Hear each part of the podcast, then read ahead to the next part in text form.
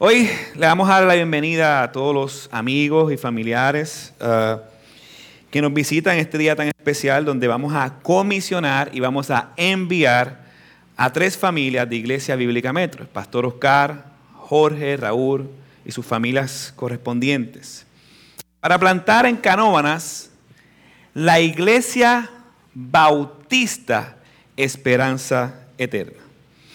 Y por esta razón yo quisiera contestar tres preguntas relacionadas al envío que estamos haciendo hoy aquí como iglesia. ¿Quiénes son enviados? ¿Quién los elige y envía a los enviados? Y la última pregunta, ¿qué hace un enviado? Para eso me gustaría que fuéramos a Hechos capítulo 13. Los versículos que vamos a estar exponiendo son los versículos 1 al 2. Y de antemano les digo que no vamos a tocar todos los ángulos y las implicaciones de este pasaje. Eso lo vamos a hacer cuando en la serie que estamos dando lleguemos allí. Pero lo que sí quisiéramos tocar y enfocarnos es en los ángulos y en las implicaciones concernientes a una iglesia que envía y a los enviados. Leamos el versículo 1 en adelante. Vamos a ponernos de pie en reverencia a la palabra de Dios. Dice así, Hechos capítulo 13, versículo 1. En la iglesia que estaba en Antioquía había profetas y maestros.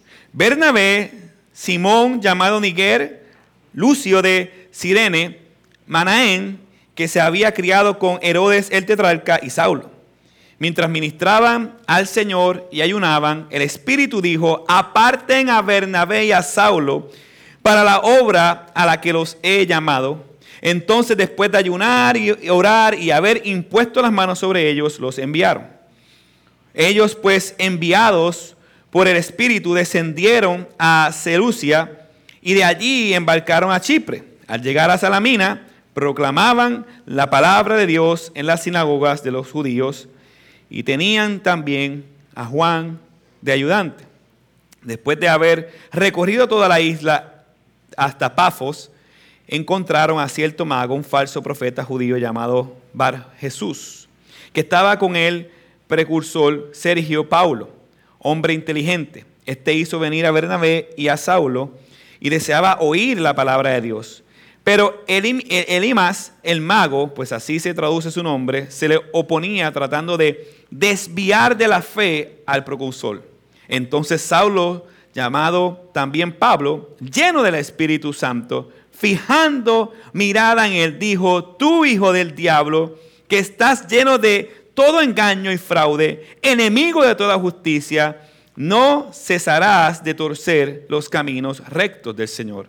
Ahora la mano del Señor está sobre ti, te quedarás ciego y no verás el sol por algún tiempo. Al instante, niebla y oscuridad cayeron sobre él e iba buscando quien lo guiara de la mano. Entonces el precursor, cuando vio lo que había sucedido, creyó maravillado de la doctrina del Señor. Pueden tomar asiento. El tema de hoy se titula Enviados. Enviados.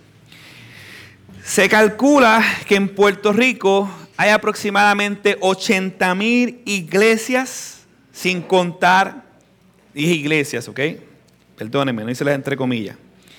Sin contar las que no están registradas, se estima que Puerto Rico por milla cuadrada es el país con más emisoras de radios en el mundo y de esas emisoras de radios es el país con más emisoras de radios cristianas eh, o que se dominan cristianas. Este país se cataloga culturalmente como cristiano. Y una de las preguntas que nos podría pasar por la mente es, ¿para qué más iglesias? Con datos tan impresionantes. Mira cuánta cantidad de iglesias hay en un país 100 por 35. Bueno, para los que piensan de esa manera, yo les voy a hacer otra pregunta, o deberían ustedes mismos formularse otra pregunta. ¿Cuántas iglesias enseñan el Evangelio? Esa es una pregunta un poco más afinada. Un poquito más clara. ¿Cuántas de las que se, dominan, se denominan iglesias enseñan el Evangelio? ¿Cómo es posible que un país que se catalogue cristiano, sus leyes y gobernantes no tienen ni una pizca de principios cristianos? ¿Cómo es posible que un país que se catalogue cristiano, sus ideales, sus acciones y sus actos prácticos son de ateos prácticos? Son de personas que no creen en absolutamente nada más que en el Dios de sí mismos.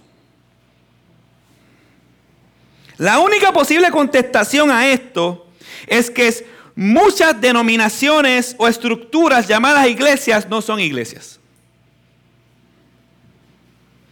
Porque cuando hombres y mujeres son enviados a un lugar a plantar una iglesia, ese lugar se convierte en un faro de gracia. Ese lugar se convierte en un oasis, en una fuente de vida eterna para los perdidos. Y esto es inevitable.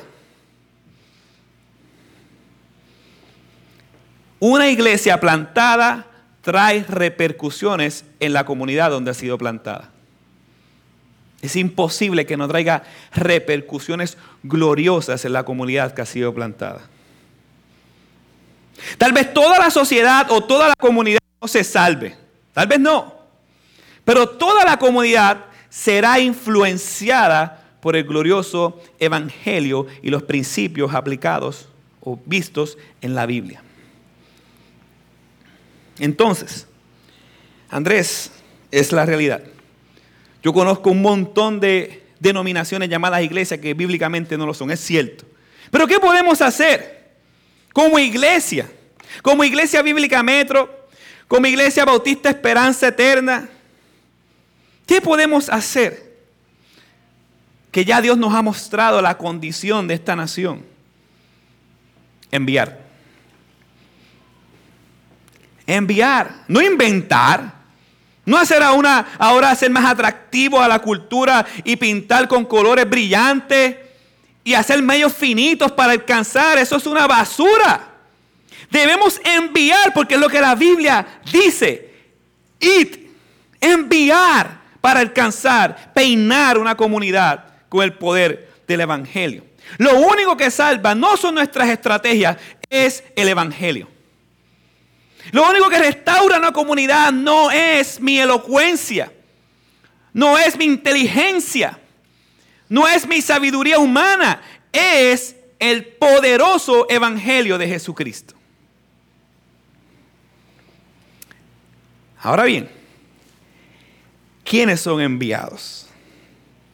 Son enviados aquellos maduros y preparados, los cuales Dios llama. Versículo 1.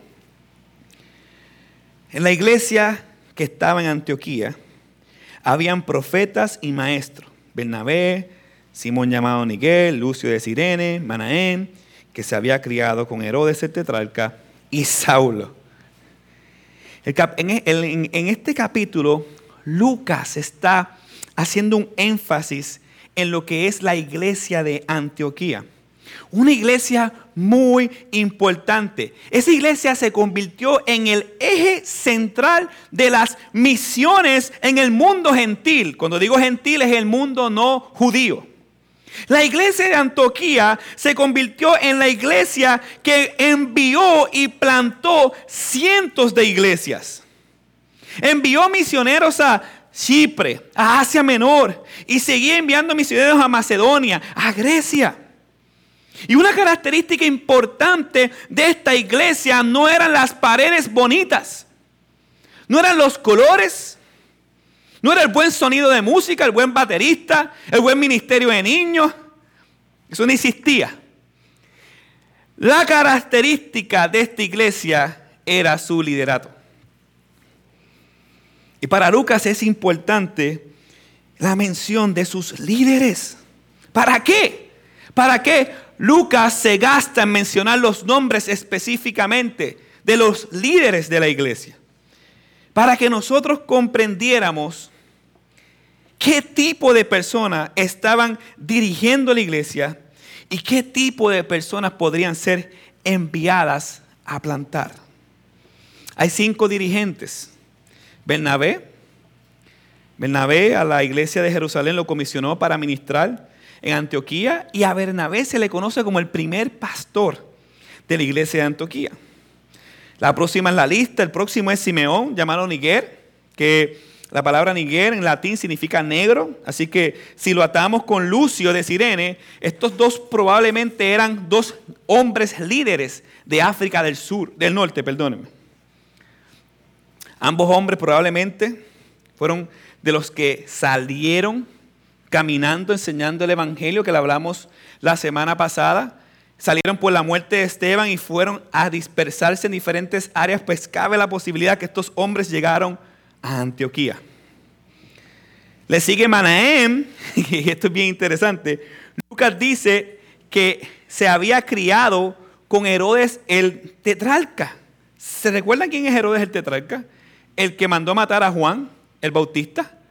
o sea que un hermano de leche, es lo que está diciendo, de crianza, se convirtió.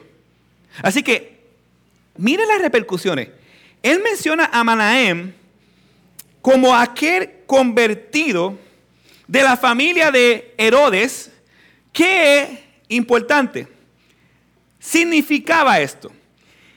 Este hombre era un traidor para el mundo griego.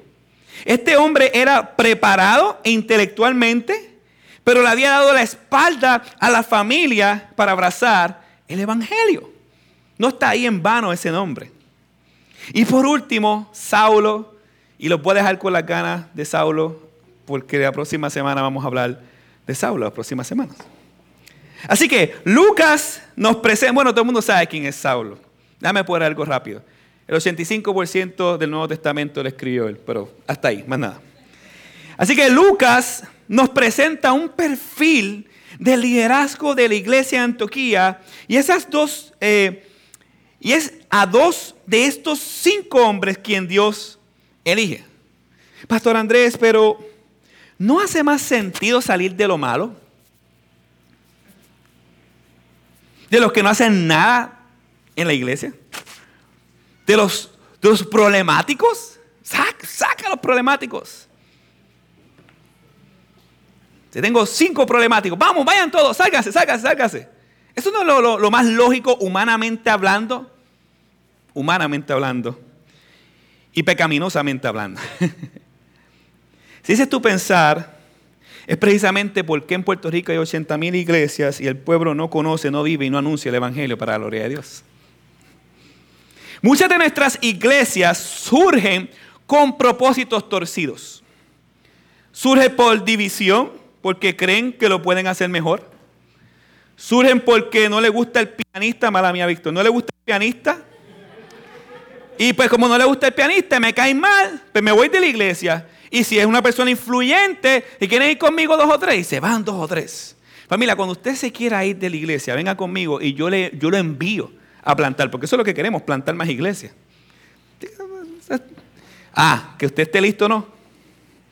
Son otros 20 pesos. Pero las, iglesias surgen de divisiones, no de multiplicaciones. Usted sabe muy bien de lo que hablo si usted se cría una iglesia en Puerto Rico. Surge por circunstancia de comodidad. Bueno, lo que pasa es que tengo una familia que no puede viajar para acá porque vive en, su sitio más lejos aquí, el Chícharo, vive allá en, Bayamón y no puede viajar, no puede. Entonces, porque, pues vamos, pues, porque pues como no pueden viajar, vamos a hacer, vamos a hacer una iglesita allí para que, pues, como no pueden viajar. No. Surge por fama. Ah, bueno, pues ya el pastor es reconocido, yo quiero ser reconocido. Mírenme a mí. Yo soy el otro pastor. Surgen por dinero. Bueno, parece que las iglesias dejan chavitos hay unos televisores ahí, una tarima, pues vamos a hacer nueve dinero. Surgen porque los hombres no tienen un sentido de identidad o lo tienen en sí mismo y piensan que las posiciones son lo mejor del mundo. Así que yo puedo seguir la lista de por qué surgen iglesias pero no surgen con el propósito puro de cumplir la gran comisión, de alcanzar con el Evangelio a una comunidad perdida. Si ese no es la misión de Iglesia Bíblica Metro, si esa no es la visión de IBE, no somos iglesia. Somos un club bonito. ¿Por qué queremos plantar una iglesia? Si la razón para la que nosotros vamos a plantar una iglesia no es la gloria de Dios y alcanzar a los perdidos, no importa que tengamos mil miembros, somos un fracaso. IBM está enviando a plantar una iglesia para decir checkmark, yes, un propósito más cumplido para la gloria de Dios, somos un fracaso. Tal vez delante de los hombres somos exitosos, pero delante de Dios somos un fracaso. El propósito puro de IBM, IBE, multiplicarnos para alcanzar a los perdidos. ¿Usted piensa que no hay perdidos? Mire su país como está. Mire su vida pasada. Mire, mire cómo está los ideales del país y te diré dónde está su corazón. Hay trabajo que hacer y mucho, mucho. Ahora bien, el texto nos dice algo más de estos hombres que es sumamente importante y no quiero pasar por alto. Versículo 2, parte A. Mire lo que dice. Mientras ministraban al Señor y ayunaban. Estos hombres escogidos, preparados, que se irían a plantar, no fueron escogidos mientras estaban sentados comiendo popcorn, haciendo nada, calentando sillas. Estos hombres que se irían a plantar no estaban haciendo nada. Estos hombres estaban sirviendo a su Dios. Estos hombres estaban ministrando al Señor con sus vidas. Las características de estos hombres era piedad, estos hombres eran maduros, estaban sirviendo a la iglesia local, cultivando sus disciplinas espirituales, teniendo una relación con Dios, creciendo en santidad. ¿Qué estamos haciendo nosotros como miembros de una iglesia? ¿Comiendo popcorn? ¿De espectadores como el cine? ¿Te parece mucho la silla de esta y la del cine? ¿Estás sirviendo con tus dones a la iglesia? ¿Con tus recursos a la iglesia? Estos hombres estaban haciendo lo que hacían no para ser vistos, sino para adorar a Dios.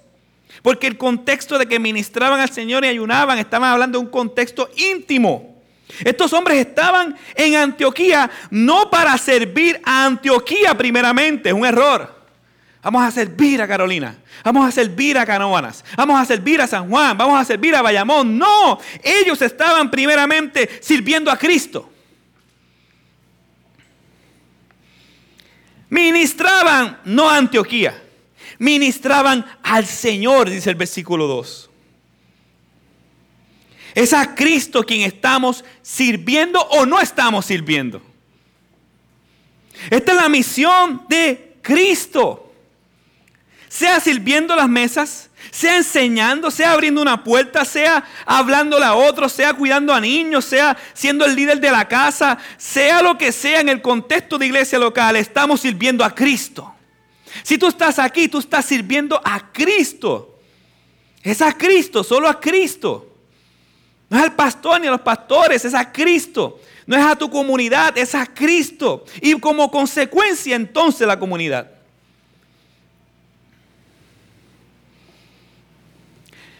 Mi esposa siempre me decía algo cuando nosotros empezamos en la iglesia. Usualmente no hablo de anécdotas personales, pero en el contexto del día de hoy lo voy a hacer. Nosotros empezamos a plantar la iglesia en casa, en el family, con calor, un abaniquito.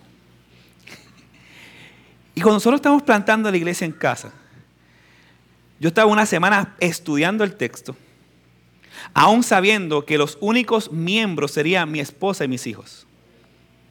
¿Por qué? Porque estoy loco, sí, tal vez estoy loco también. Pero ¿por qué? Porque yo no estoy sirviendo sino a Cristo. El que estaba en primera fila, el que está hoy aquí con nosotros es Cristo. Y yo le estoy hablando como a Cristo. Y nosotros debemos servir como a Cristo, debemos predicar como si Cristo mismo es el que esté recibiendo la adoración de mi servicio. Pero no tenemos la conciencia de eso. Hermano y hermana, que tú estás aquí, tú sirves a Cristo. Grábate eso en tu chip. En tu trabajo, tú sirves a Cristo. En la escuela, universidad, tú sirves a Cristo. No a tus jefes, es a Cristo. ¿Hay jefes difíciles? Sí. ¿Más difíciles que tú? Sí. Pero tú estás sirviendo a Cristo por amor a Dios. Tú estás haciendo ministerio donde quiera que tú estés. Todo lo que hacemos aquí es servir a Cristo, adorar a nuestro único Dios verdadero. La pregunta es, ¿por qué no estás sirviendo a Cristo? O mejor dicho, ¿a qué Dios falso estás sirviendo? Porque o servimos a Cristo o nos servimos a nosotros mismos. Señor, ayúdanos a servirte a ti. Sinceramente. No fake, no de mentira. Sin que nadie lo vea. Ya vimos quiénes son enviados. Ahora me gustaría contar la, eh, contestar la siguiente pregunta. ¿Quién los elige? ¿Y quién envía a los enviados? Pues los textos de 2 al 4 nos enseñan que es el Espíritu Santo el que los elige. Y esto es bien importante. Y es la iglesia también que los elige y los envía. Dice el versículo 2, parte B. El Espíritu Santo dijo, aparten. Hay otra versión que dice, apártenme. Interesante. Aparten es como algo, pero apártenme va en connotación a lo que estoy diciendo. Apártenme es, es para mí cada uno de los miembros de IBE, cada uno de los miembros de Iglesia Bíblica Metro, no son de Andrés Laracuente, no son de Oscar, sino vamos a fracasar. Son de Cristo. Apártenme. ¡Wow! Qué cosa tan hermosa. Apártenme. ¡Wow! Apártenme. Es Dios el que aparta familia.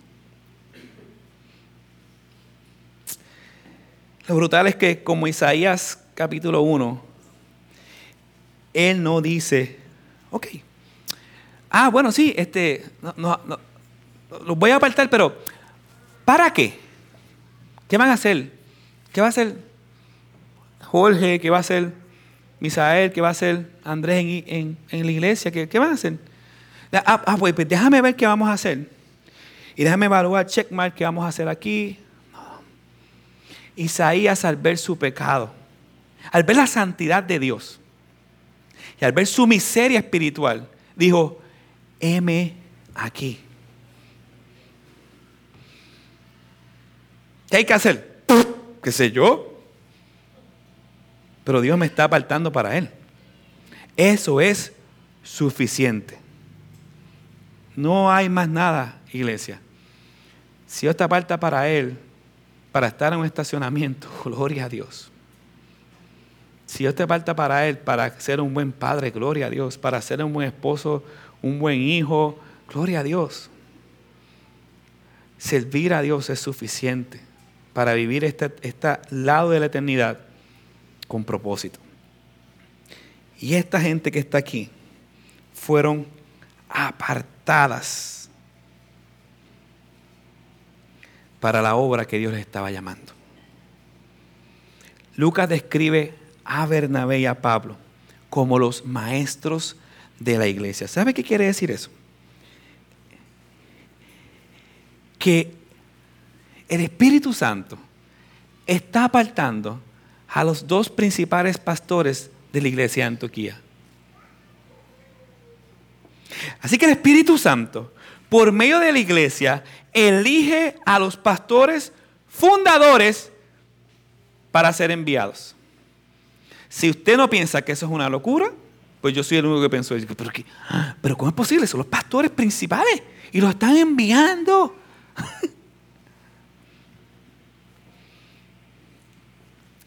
¿Usted se imagina cómo estaría la iglesia al saber que los pastores fundadores debían ser enviados?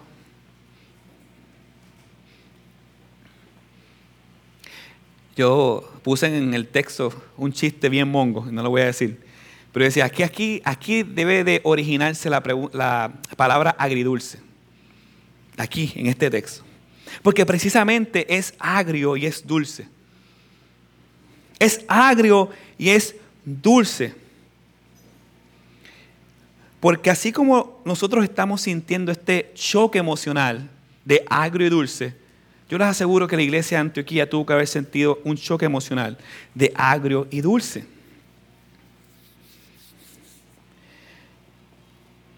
Siempre se nos pasan recuerdos. Tal vez yo puedo pensar en el día que conocí a Jorge. En la jaula, no, mentira. En el lugar aquel. No voy a entrar en detalle, usted sabe. Y las cosas que hemos pasado. O lo mismo pasa con la experiencia de conversión de Raúl, una experiencia sobrenatural que nos, tocó el corazón a todos. Al igual que con sus esposas. O en el caso de Oscar en el internado, viendo cómo Oscar soportaba a uno de los pastores. Y me acuerdo de todos esos chistes. y aquí con los hermanos los lunes, todas las experiencias que vivimos los lunes aquí. Y las sillazos y, y todas esas cosas. ¿Sabes? ¿Por qué? Porque somos una familia. Familia, ¿qué problema la iglesia en Puerto Rico? ¿Sabe por qué la iglesia está chilling que le cierre las puertas en la cara? Ay, son felices que hayan 10 gatos y no se llene la iglesia como lo hermosa que está aquí. ¿Sabe por qué? Porque la iglesia no sabe lo que es iglesia. No le importa. No le interesa ser iglesia. Iglesia es ponchar un domingo. Para muchos eso es iglesia. Pero para esta gente de Antioquía, para IBM y para IB y para muchas otras iglesias, somos familia. Y nadie puede restringir a una familia por amor a Dios. Somos la familia de Dios, del Dios de la gloria, el que creó los cielos y la tierra. Pensemos. Por eso es que yo sé que es agrio y es dulce. Porque familia amada se van o son enviados a multiplicarse. Es agrio por eso. Es agrio. Es agrio porque no será igual. Es agrio porque tal vez lógico, la relación tiene que ser a distancia. Es lógico, hay mucho trabajo que hacer. Pero es dulce por el resultado. Es dulce por el fruto, por la multiplicación. Por la multiplicación que va a tener IBE y por la multiplicación que va a tener IBM. La iglesia que envió Antioquía fue madre de muchas iglesias plantadas a lo largo de cuatro siglos. ¿Sabes qué son cuatro siglos? ¿Tú te imaginas que, yo qué sé yo, Dios me envía a otro país a plantar? No se asusten, no es cierto. Pero si pasara, yo plantar, o Dios, yo me muera, lo que sea, y venga otro pastor, y este pastor sigue con el ADN de seguir multiplicándose y plantando y discipulando y pasen 100 años. Y la iglesia sigue haciendo lo mismo. Y pase 100 años más. Y la iglesia sigue haciendo lo mismo. Y pasen 100 años más. Y la iglesia sigue haciendo lo mismo. Y pasen 100 años más. 400 años. Yo creo que es, bueno, un sueño de todo pastor. No es que alza así, esta es mi iglesia. Ah, no, no es iglesia tuya, es iglesia de Cristo. El sueño de todo pastor es eso mismo. Que la iglesia se vea una máquina de hacer discípulos, plantando iglesia, alcanzando los perdidos.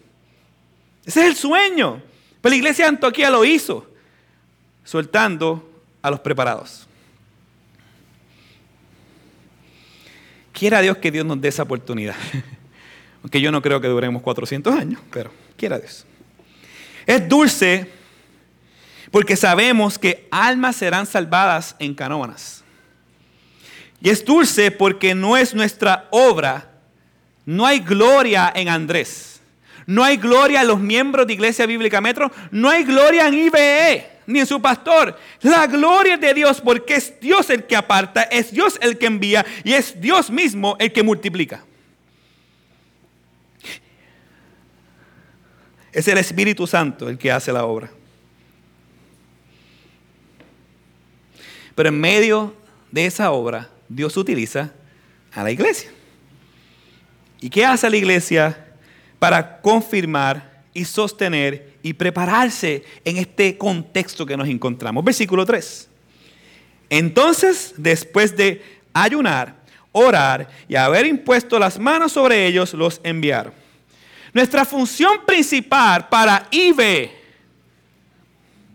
aunque le podemos dar recursos y van a tener recursos, amén, súper. Pero, pero la función principal es ayunar y orar. Mucho lo hemos hecho aquí, pero me gustaría que todos los que estemos aquí nos dediquemos a nuestra devoción con Dios y poner a interceder a IB día y noche por lo que va a hacer en Canóvanas. Día y noche por cada uno de los miembros.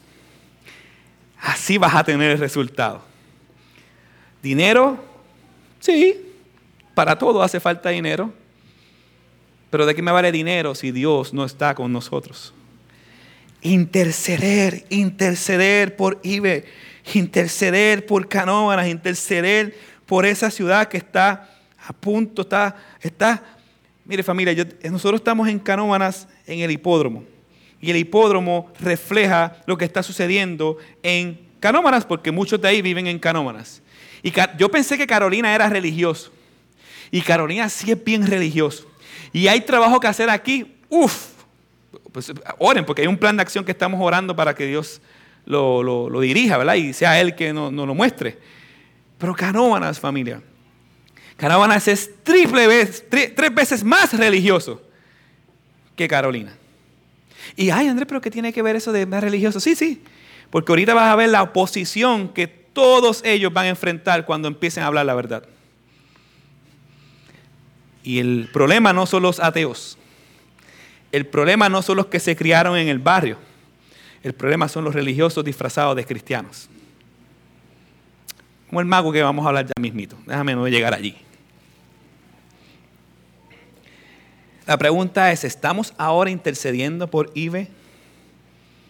Cada miércoles lo hacemos, cada sábado por Zoom, aunque muchos están calientes, no se están conectando, pero cada sábado por Zoom lo hacemos. Estamos orando o debemos orar en las casas por la obra y la expansión que Dios está haciendo, no por el dolor de espalda que tenemos.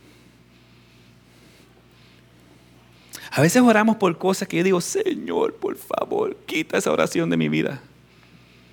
No, Oremos por el avance del Evangelio. Oremos por lo que Dios dio su vida. Oremos por lo que importa. Multiplicación, expansión del Evangelio. Debemos orar por el Evangelio, por el alcance de los perdidos. Y debemos cambiar la idea que tenemos de oración. El versículo 4 no sería una realidad sin el versículo 3. Ayuno y oración y por consiguiente, dice el versículo 4, enviados por el Espíritu Santo, descendieron a Seleucia y de allí embarcaron a Chipre. Que el Señor nos ayude a tener una vida de oración por su causa y no por nuestra propia causa. Ahora bien, ¿qué hace un enviado? Hemos visto que el Espíritu Santo envía a los preparados por medio de la iglesia local, pero ¿qué hace un enviado? ¿Cuál debe de ser su expectativa? Versículo 5 al 12. El enviado, esto es lo que vamos a ver, el enviado proclama, trabaja duro y enfrenta. Proclama el Evangelio, trabaja duro a causa del Evangelio y enfrenta oposición que trae el Evangelio. Versículo 5, al llegar a Salamina, proclamaban la palabra de Dios en la sinagoga de los judíos y tenían también a Juan de ayudante. Hermanos, ustedes no van a llevar a, sentarse en unas sillas cuando lleguen a Ibe, a esperar que la gente llegue por eh, arte de magia. No, nosotros vamos, van a Canóbanas para proclamar el Evangelio a todo lo que se mueva, a toda criatura La iglesia plantada o los enviados llegan a trabajar duro, versículo 6, primera parte, después de haber recorrido toda la isla hasta Pafos. Hermanos, la ciudad de Pafos tiene sobre 144 millas cuadradas. Y no hay convertible, no hay Uber, no hay nada de eso. Es patitas y de vez en cuando, si acaso, un carruaje. Esto sin contar lo que ellos atravesaron para llegar allí. Estamos hablando que esta gente trabajó duro para proclamar el Evangelio. Así que tan pronto llegaron, proclamaron el Evangelio, trabajaron duro para peinar aquella ciudad, iban de casa en casa, de sinagoga en sinagoga, de lugar en lugar, proclamando el Evangelio. Esa es la expectativa que debemos tener como IBE y como IBM en nuestras comunidades. Trabajar duros. Hermanos, IBM o IBE no va a proclamar el Evangelio solamente con estar en un lugar y ya. Hay vecinos que debemos de hablarle. Hay compañeros de trabajo que debemos hablarle. Hay amistades. Hay personas que están a punto de morir sin la salvación. Si no hacemos eso, estamos perdiendo el tiempo. Si estamos sentándonos a esperar que lleguen, vamos a ser parte de los 80 mil iglesias que hay por ahí. Y por último, la iglesia plantada o los enviados llegan a enfrentar la oposición que trae el Evangelio, versículo 6 en adelante. Familia, si usted, si lo que usted predica no le trae oposición, ustedes no están predicando el Evangelio. Punto. Tenemos una idea entonces distorsionada de lo que será la iglesia, la expectativa eh, torcida de lo que sería una iglesia. Si nosotros pensamos que llegamos a Canómanas y todo el mundo. Llegó IBE. Yes, lo que tanto estábamos esperando, estábamos esperando ustedes para que nos hablara la verdad. Vengan, vengan, vengan todos, vengan, vengan. Si esa es su idea de iglesia. Y si usted piensa que eh, Carolina está súper contento porque llegó a Iglesia Bíblica Metro, si usted piensa que esa es la verdad, usted está muy equivocado. La luz que emana de IBM, la luz que emana de IBE, apaga las tinieblas. Y si eso es así, van a ser y vamos a ser odiados por muchos. Lo primero que reciben los enviados no fueron aplausos, sino oposición. Ellos encontraron a un mago, un falso profeta judío llamado Bar Jesús. Tenía a, cautivo a un funcionario que era muy inteligente. Y este hombre inteligente, inteligente con un mago al lado, para que no confunda la inteligencia con la, con la verdadera fe. Y este hombre inteligente le llamó la atención lo que estaba predicando Bernabé y Pablo, pero el mago se lo oponía, tratando de despiar de la fe al proconsol. No sé si a usted le pasa o les ha pasado que usted está hablando con una persona y viene un presentado del Hades a tratar de cambiar lo que tú estás diciendo. A mí me ha pasado y mucho. Y entiendo a Pablo por qué se airó tanto. A mí me ha pasado de mucho. Tú estás envuelto explicando el Evangelio. La salvación es por gracia, la salvación es por gracia. Bueno, pues hay que hacer obras. Ah. Cristo murió por nuestros pecados. Sí, sí, pero nosotros tenemos que eh, esto y tenemos que hacer lo otro. Y ay, Dios mío. Te imagino el dolor de cabeza. Familia, esto es grave lo que está pasando aquí. Ellos llegan y hay una persona que se va a salvar y el enemigo astuto entra a cortar lo que está ocurriendo. Familia, esas personas van a venir bonitas. Cuando decimos el mago, pensamos algo feo y no familiar.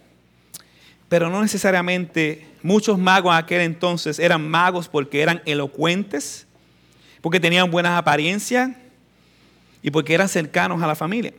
Así que cuidado con quienes se acerquen. No todo lo que brilla es oro. ¿Qué sucedió con este hombre? Lo que sucedió, si llega a pasar hoy en día, te dicen que no tienes amor, te dicen hereje. Si lo que, Pablo dijo aquí sucede hoy en día, te van a matar. Irá, irá él, ¿qué se cree? Versículo 9. Pablo, y miren este punto, no lleno de la carne, Pablo lleno del Espíritu Santo, fijando la mirada en él, dijo, tú hijo del diablo, que estás lleno de todo engaño y fraude, enemigo de toda justicia, no cesará de torcer los caminos rectos del Señor. Ahora la mano del Señor está sobre ti, te quedarás ciego y no verás el sol por algún tiempo. Al instante, niebla y oscuridad cayeron sobre él e iba buscando quien lo guiara de la mano. En ocasiones debemos de ser contundentes con aquellas amenazas que vengan a IBM o aquellas amenazas que vengan a IBE. Pero para ser contundente y saber cuándo es la manera que debemos de actuar, cómo debemos de actuar, dice el texto, debemos estar llenos del Espíritu Santo. O sea, llenos de toda palabra, dedicados al estudio y al sometimiento de su carne, controlados por el Espíritu. ¿Usted quiere ver una iglesia gloriosa? No mire la cantidad de personas que haya. Mire la cantidad de personas que están llenas del Espíritu Santo. ¿Usted quiere ver a IBE gloriosa? Mire la cantidad de personas. Mire sus vidas. Llénense del Espíritu. Si ustedes no se llenan del Espíritu Santo, ¿qué le va a dar? ¿Su inteligencia? Hay muchos inteligentes allá. ¿Sus habilidades? Hay mucha gente con más habilidades que todos los que estamos aquí. Pero no todo el mundo puede ser lleno del Espíritu Santo. Debemos ser llenos del Espíritu Santo para impartir esa llenura a todo el mundo.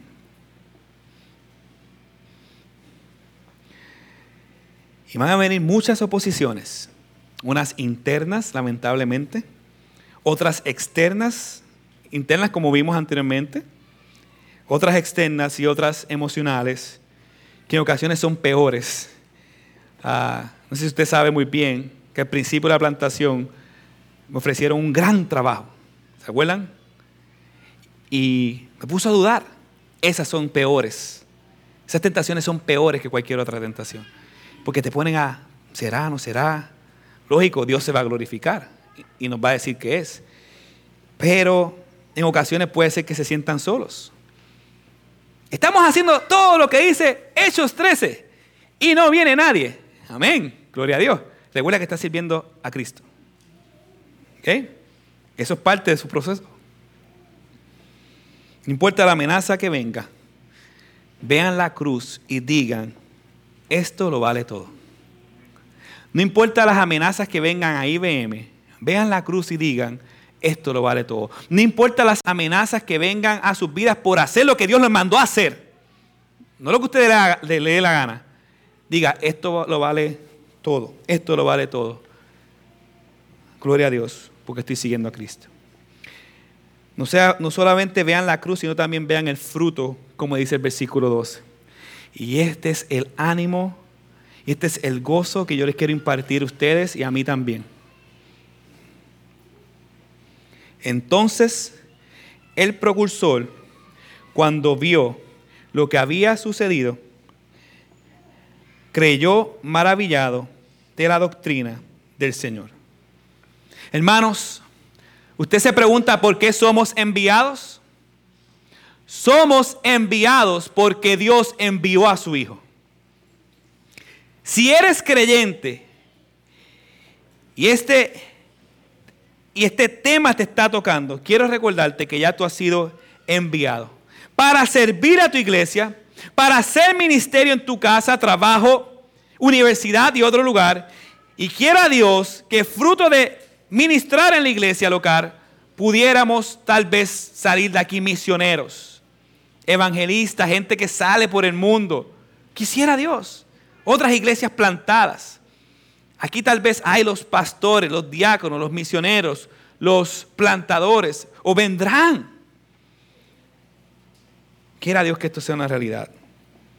Pero si tú no has creído y estás aquí en esta mañana, nada de esto te aplica. Así que dale delete a la predica. No tengo problema con eso, dale delete. Y agarra esto que te voy a decir. Para tú ser enviado, tienes que recibir al que Dios envió, a Jesucristo. Si tú no has arrepentido de tus pecados, no estoy hablando del tiempo que tú llevas en la iglesia. Gente que lleva toda una vida en la iglesia y se va camino para el infierno. Yo estoy diciendo que si tú no has recibido al que Dios envió a su Hijo, que vivió una vida perfecta en tu lugar y murió en una cruz y recibió la ira de Dios, que tiembla, que, que derrite montes y castigó tu pecado en la cruz. Si tú no has creído en Él y no te has arrepentido, has llegado a Él como tu Señor y Salvador, lo primero que debes hacer es ser salvado de esa ira de Dios y ser perdonado. No importa cómo ha sido tu pecado, si tú te has arrepentido de tu pecado, hay perdón para ti por siempre y para siempre. Y una vez has recibido el perdón de Dios y has recibido aquel que Dios ha enviado, forward, vas a ser enviado a las naciones para proclamar la verdad que es una realidad en tu vida. Nadie aquí puede proclamar el Evangelio a menos que el Evangelio sea una realidad en sus vidas.